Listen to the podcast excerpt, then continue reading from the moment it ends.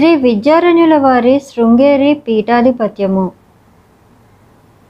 విద్యానగర రాజ్యమున బుక్కరాయులను పట్టాభిషిక్తులు చేసిన పిదప విద్యారణ్యుల వారు తమకు తురయాశ్రమము ఇప్పించిన విద్యా తీర్థుల వారు సిద్ధి పొందినారని వార్త విని ఆ క్షణమే బయలుదేరి శృంగేరి నగర శారదా పీఠమునకు వెళ్ళి అక్కడ పండితులను ప్రజలను ఒక్క మాటగా ఆయనను ప్రార్థించి శారదాపీఠమునకు అధిపతిగా చేసి అభిషేకించిరి. అది తెలిసి వీరబుక్క మహాపతియు తత సోదరులను సాయన భోగనాథులను శృంగగిరికి వచ్చి శ్రీ స్వాముల వారిని విధియుక్త రీతిగా పూజించిరి. మరియు జగదాంబాగు శారదాదేవికి నిత్య ధూప దీప నైవేద్య అర్చనలకును అంగరంగ వైభవములకును అగ్రహారములను శ్రీ పంప విరూపాక్ష మహాదేవుని ఆజ్ఞ చేత తాము సమర్పిస్తున్నట్లుగా పెక్కు శిలాశాసనములు వేయించి ఆ జగన్మహారాజ్ఞియగు శ్రీ శారదాదేవి సామ్రాజ్యమునకు చతురంగ సేనలు ఏర్పరచి బుక్క భూపతి శ్రీ విద్యారణ్య యతి చక్రవర్తులకు సాష్టాంగ నమస్కారము ఓనర్చి దేవా సంగమరాజ సంతానమును ఆకాశమునకెత్తిన తమ రుణము మా ఐదుగురు మాత్రమే కాదు. మా వంశమున మీదట ఎన్ని తరముల వారైనను తీర్చుకొనగలరా? ఆచార్యదేవ మీ ఆజ్ఞ శిరస వహించుచు భారతీయులకు మహమ్మదీయుల వలన పీడ కలగకుండగా శక్తివంచన లేక రక్షింపుకుంటూ కంకణము కట్టుకొని ఉన్నాము.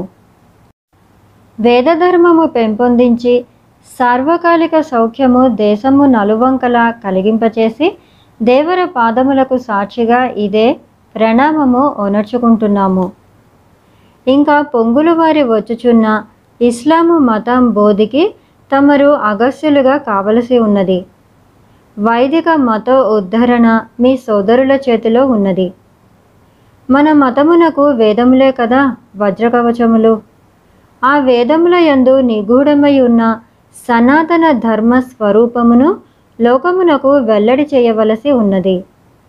మీ సోదరులు నాలుగు వేదములకు భాష్యములను రచించి ఆంధ్ర భూదేవిని మరల యాగ ధూమముల చేత హవిరాజ గంధములచే యాయాజోకుల నిరతాగ్నిహోత్ర స్వాహకారముల చేత అలంకరింప మా వాంఛ అని కోరెను. సాయనులు వేదభాష రచన మొనచుట అంత విద్యారణ్యుల వారు మౌనముగా ఉండి ఏకకాలము ఆలోచించి ఆయుష్మంతుని ప్రేరణమునకు అమితానందము పొందుచున్నాము. ముస్లింలు మన భారతీయులను నయమునను భయమునను తమ ముస్లాము మతమునకు కలుపుకొనుచున్నారు. వారిని అట్లా మతాంతర ప్రవిష్టులను కాకుండా నిలుపు మహాకార్య భారము పూనుకొనుటచే.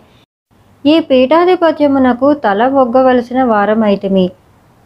మీ కోరికయో దేశ కళ్యాణమునకే కనుక అది కాదన వీలు కానిది. మా సాయనుడు వేదభాష విరచమునకు సర్వ విధములకు తగినవాడు. అతని రచనలు అన్నయు ప్రత్యక్షరములను పరిశీలనముననే జరుగును. ఒక మాట అవధరింపవలెను. సర్వసంగ పరిత్యాగినయ్యి ధర్మరక్షకై నాకు రాజకీయ వ్యవహార బంధనము తప్పనట్లే. మీ సంస్థాన మహా మహాత్యుడయ్యై సాయనునకు ధర్మ రక్షణ కొరకు వేదభాష రచనమునకు దుస్వజము. ఇంతకు మునుపు మేము రచించిన జైమినీయ న్యాయమాల విస్తరము కాలమాధవము మున్నగు వేదములకు అంగభూతములైన గ్రంథములకు ప్రత్యంతరములు వ్రాయగల తాళపత్ర లేఖలకు నియమించి వ్రాయించి దేశము నలువైపులా వ్యాప్తి పొందుచు ఆ భారము మీ మీద పెట్టుచున్నాను అని ఆదేశించి ప్రభువునకు రాజలక్ష్మి ప్రీతి ఎంత ముఖ్యమో కీర్తిలక్ష్మి లోలతయు అలాంటిదే అని చెప్పి కీర్తికామున పేరు శాశ్వతము ఒనర్చునది వాజ్వయము ఒక్కటే. దండికవి ప్రకటించినట్లుగా వేదభాష కర్తల వలనే కవులను గౌరవించుటయు రాజధర్మంలో ఒకటి. ప్రతాపరుద్ర మహారాజు కుటుంబముతో సామ్రాజ్యముతో సర్వనాశనము పొందిన అతని కీర్తిని స్మరింపచేయుచున్న ఆ మహనీయుడు ఆదరించిన మహాకవులు వనర్చిన సారస్వత సృష్టియే కదా. విద్యానాథుని ప్రతాపరుద్ర యశోభూషణము ఆ మహాప్రభువునికి శాశ్వత యశోరూప భూషణమైనది. సంస్కృతముననే కాక తెలుగు భాష యందును భాస్కరుని రామాయణమును పాల్కూరికి సోమనాథాదుల వివిధాంధ్ర కావ్యములను లేకున్న ఆ ప్రభువుని నామము ఆంధ్ర ప్రజా సామ్యమున మర్చిపోయి ఉంటాము కదా. కనుక అలాంటి సుస్థిర కీర్తికై ప్రభువు ప్రయత్నించవలెను అని సూచించెను. అంతకు పూర్వము బుక్కరాయులు ఉత్తర హరివంశమును హరిహరాంకితముగా నాచన సోమనాథ కవి రచించుచున్న వార్త విని ఆ కవీంద్రుని సాహిత్య రస పోషణమునకు పరవశుడై గౌరవ పురస్కారముగా అతనిని రప్పించి పెంచికల దిన్నె అను అగ్రహారమును ఇచ్చి కీర్తినీయుడు అయ్యను. అంతేకాదు కర్ణాటక భాష విఘ్నత కావున పెకురు కన్నడపు సత్యవులను ఆదరించి కర్ణాటక భాషా కావ్యములను వెలయించిన విద్యా వ్యసని అగుటచేత సకల భాషలకు సర్వజనులకు సార్వకాలిక రత్నము అవటం చేత వేద వాజ్మయము దాని ఛాయను అలంకరించి దిశ దిశల సురభీకరించిన కావ్య వ్యాజ్యములను బహు విధములుగా ఆదరించి విద్యానగర సామ్రాజ్యము ఏలిన తర్వాత రాజులకు అందరికీ గొప్ప మహనీయుడు అయ్యను. సాయన పండితుడు ప్రభువుని ఆజ్ఞ వడసి విద్యారణ్యుల వారి కనుసొన్నల ఒక శుభముహూర్తమున వేద భాష్యములు రచింపాలని శ్రీకారము చుట్టినాడు. బుక్కభూపతి హరిహర రాయులతో మందనమును ఎరపక ఏ రాజ్య కార్యమునకు స్వాతంత్రింపక సౌభ్రత్వమున లోకమునకు వ్యక్తపరచుచూ ఉండెను. హరిహరుడు రాజ్యమును వేయి కన్నుల కాపాడుచు మమత్వ దూరుడై రాజయోగి వలె ప్రవర్తించుచుంటూ ఉండెను. ఇలా ఉండగా ఒకనాడు కాపయనాయకుని సేనాపతి అగు కొలని ప్రతాపరుద్రుడు ఓరుగల్లు నుండి విద్యానగరమునకు వీరబుక్క మహారాజా దర్శనార్థనముకే వచ్చెను. సాదరముగా ఆ ప్రభువు అతనికి దర్శనము ఇచ్చి హరిహరుని కూడి కొంతసేపు అతనితో మంతనములు ఆడి ముగ్గురును గజారూఢులై అప్పుడు శృంగేరికి బయలుదేరి విద్యారణుల వారిని దర్శించి కాపయ ప్రభువు పంపిన సేనాపతిని చూపించిరి. యతేంద్రుల వారు అతని రాకకు హేతువేమని అడగగా కాపయ నాయకుని ఏకైక పుత్రరత్నమైన వినాయక దేవునకు విద్యానగరాధీశ్వరులి సమయమున అవలంబము ఇయ్యకున్న ముసునూరి వంశమునకు బ్రతుకు తెరువు లేదు అనెను. యతివర్యుల వారు అదిరిపడి ఇప్పుడంతటి విపత్తేమి వచ్చినది? ఆంధ్ర దేశాధీశ్వరుడు కాపయ ప్రభువుకి ఈ వార్త వినలేదా? ఇప్పుడు ఎట్టి సాయము వీరి వలన కావలసి ఉన్నది? ఈ వార్తని పంపిన వారెవరు అని అడుగగా రుద్రదేవుడు స్వామి తండ్రియగు బహమన్ షా కంటే మహాక్రూరుడైన మహమ్మద్ షాను మీరు విన్నారో లేదో? తండ్రియే కృతజ్ఞుడనుకున్న వాని కంటే కృతజ్ఞుడే కాదు. కసాయి అనవలసి వచ్చినది అని పలుకగా యతీంద్రుల వారు ఆ తురకుల కథ రేఖ మాత్రముగా వింటిమి కానీ వివరములు వినలేదు. అనగా సేనాని ఇట్లు చెప్పటం మొదలుపెట్టారు. బహమనే రాజ్య వృత్తాంతము. మహాత్మా ఏమి చెప్పెదను? కాపయ నాయకుడు ఓరుగల్లు కోటలో అడుగు పెట్టింది మొదలు దక్షిణ భారతమున తురకజాతి లేకుండగా చేసినా కానీ క్షేమము లేదని తన దృష్టి అంతయు వారి మీదనే కేంద్రీకరించెను. దక్షిణ సముద్ర తీర దేశమును గూర్చి ఆయనకు ఎట్టి చింతయు లేకుండుటకు హేతువు వినుడు. ఆ ప్రాంతమున డెబ్భై మంది పాలెగండ్రు కలరని ధైర్యము.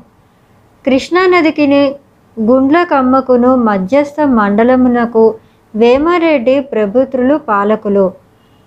గోదావరి దక్షిణ ప్రాంతమునకు తన పినతండ్రుల కొడుకులైన ఎర్రపోతన నాయకుడును పెదముమ్మడి నాయకుడును చిన్నముమ్మడి నాయకుడును ఇమ్మిడీసుడును దేవా నాయకుడును రక్షకులుగా ఉన్నారు. రాజమహేంద్ర ప్రాంతమునకు కోరుకొండ ముమ్మడి నాయకుని సోదరులను కోటగిరి సింగ నాయకుడు ఏలికలు. దక్షిణ సముద్రమునంటి ఉన్న గోదావరి మండలమునకు ఇరువైపులా ఉన్న భక్తిరాజును అవ్వలి వైపున తాటిపాక గన్నయ్య నాయకుడును నాయకులుగా ఉన్నారు. కళింగమునకు హద్దైన పిఠాపురమును వీర సామంతుడైన కొప్పుల నామ నాయకుడు కాపాడుచున్నాడు. ఒక వంక రాచకొండ వెలమ నాయకులు కలరు. వీరందరూ ప్రోలయ నాయకుని నాటి నుండి పరమ విశ్వాసులుగా మిత్రవర్గముల వారై మహమ్మదీయ దురాక్రమణమును ప్రతిఘటింప తోడ్పడిన వారే అని నిశ్చింతగా ఉండెను. ఇక రేయి పగలు తురుకల వెనక ఉత్తర దిశ నుండి ఎప్పుడు ఏ హాని కలుగునో అని కన్ను మూయకుండగా తురకల పట్ల సమయానుసారము సామధాన భేద దండోపాయములు ప్రయోగించుచు స్వతంత్రుడై ఉన్నాడు. మున్ను మహమ్మద్ బి తుగ్లకు ఓరుగల్లు యుద్ధమున ఓడి ఢిల్లీకి చేరుకొనిన కొంతకాలమునకు తండ్రి అగు ఫియాజుద్దీన్ మరణింపగా గద్దె ఎక్కెను. అంత గుజరాతీ ప్రాంతములకు దేవనాయక సమూహము అమిరమి రాణి జుదా అను పేరుతో వెలువడి ఇస్లాయిల్ మఖ్ అనువాని నాయకత్వమున దేవగిరిని ముట్టడించి జయింపగా ఇస్లాయిల్ మఖ్ వెంటనే నాజరుద్దీను అని పేరు పెట్టుకొనెను. అంతకు మునుపు తుగ్లకు దేవగిరిని జయించి దానికి దౌలతాబాదు అను పేరు మార్చి తన ఉద్యోగుల అందరినీ నియమించుకొనెను. కానీ నారా నాయక వర్గము ఏమీయూ చేయలేక కోటవారికి వశమును ఒనర్చి పరాజితులు అయ్యను. ఆ సంగతి తెలిసి తుగ్లకు దేవగిరి పైకి దండ ఎత్తి వచ్చెను. ఆ నాయక వర్గము కోట నుండి బయటికి వచ్చి యుద్ధము చేసి తమలో చాలామంది చావగా మిగిలిన వారు కోటలో పడి ప్రాణములు దక్కించుకున్నారు. వారికి నాజరుద్దీను అనగా ఇస్లాయిల్ మఖు నాయకుడుగా ఉండెను. తుగ్లకు తనకు ఇంతకు మునుపు వశమైన కలబరిగి మున్నగు చోటుల అందలి కోటలు ఏమైనవో అని వానిని వశపరుచుకొనుటకు కొంత సైన్యమును పంపి దౌలతాబాదులోని సేనలను నడుపుటకు ఒక వీరుని నియమించెను. ఇతర స్థలముల అందు చెలరేగిన అల్లర్లు అణుచుటకై ఆ తావులకు వెళ్ళుటయే కానీ మరల రాలేదు. కొద్ది రోజులకే అతడు మరణించెను. దానితో దౌలతాబాదు కోటలోనున్న ఇస్లాయిల్ ముఖ్ మున్నగు వారికి గుండెలు కుదుటబడెను. కోటయందు ఉన్న నాయక వర్గములో ఒకడు హసన్ అనువాడు కొంత సేనను వెంటబెట్టుకొని కలబరిగి కోటలోనున్న ఢిల్లీ సామ్రాజ్య సేన మీదికి దండ ఎత్తెను ఆ వార్త కాపయ నాయకునకు తెలిసి ఢిల్లీ సుల్తాను సేనలు నశించినచో దక్షిణ దేశమునకు తురకల పీడ కలగదనియో హసను తురకమైన సహాయము పొంది గెలిచినచో కృతజ్ఞుడిగా ఉండక మానడనియో తెలుసుకొని హసనునకు వెయ్యి మంది కాల్బలములను సహాయముగా పంపెను.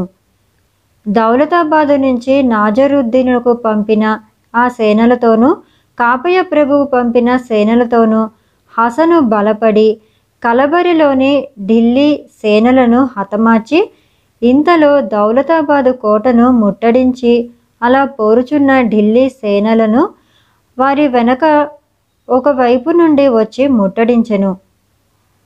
కోటలో నుండి నాజరుద్దీను మున్నగు వారు పోరుచూ ఉన్నారు.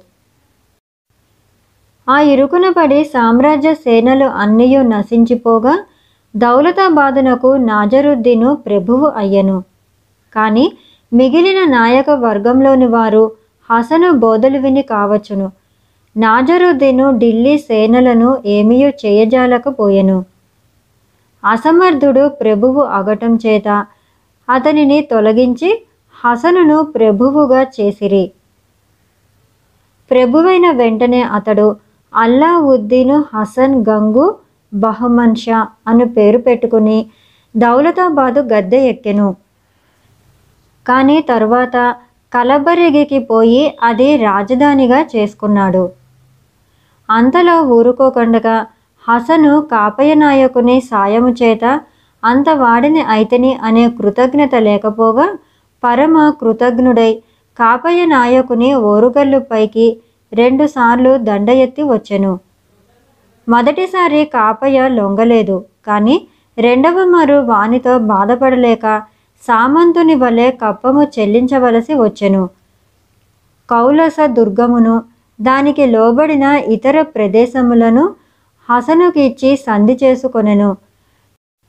కానీ వాడు అంతటితో తృప్తిపడలేదు. కాపయ్య చక్రవర్తిత్వము మాత్రం అట్లాగే సాగుతూ ఉన్నది. తర్వాత భాగంలో మహమ్మద్ షా చేత వినాయక దేవుని ఘోరవధ కాపయ నాయకుని అస్తమయము వీటి కోసం తెలుసుకుందాము.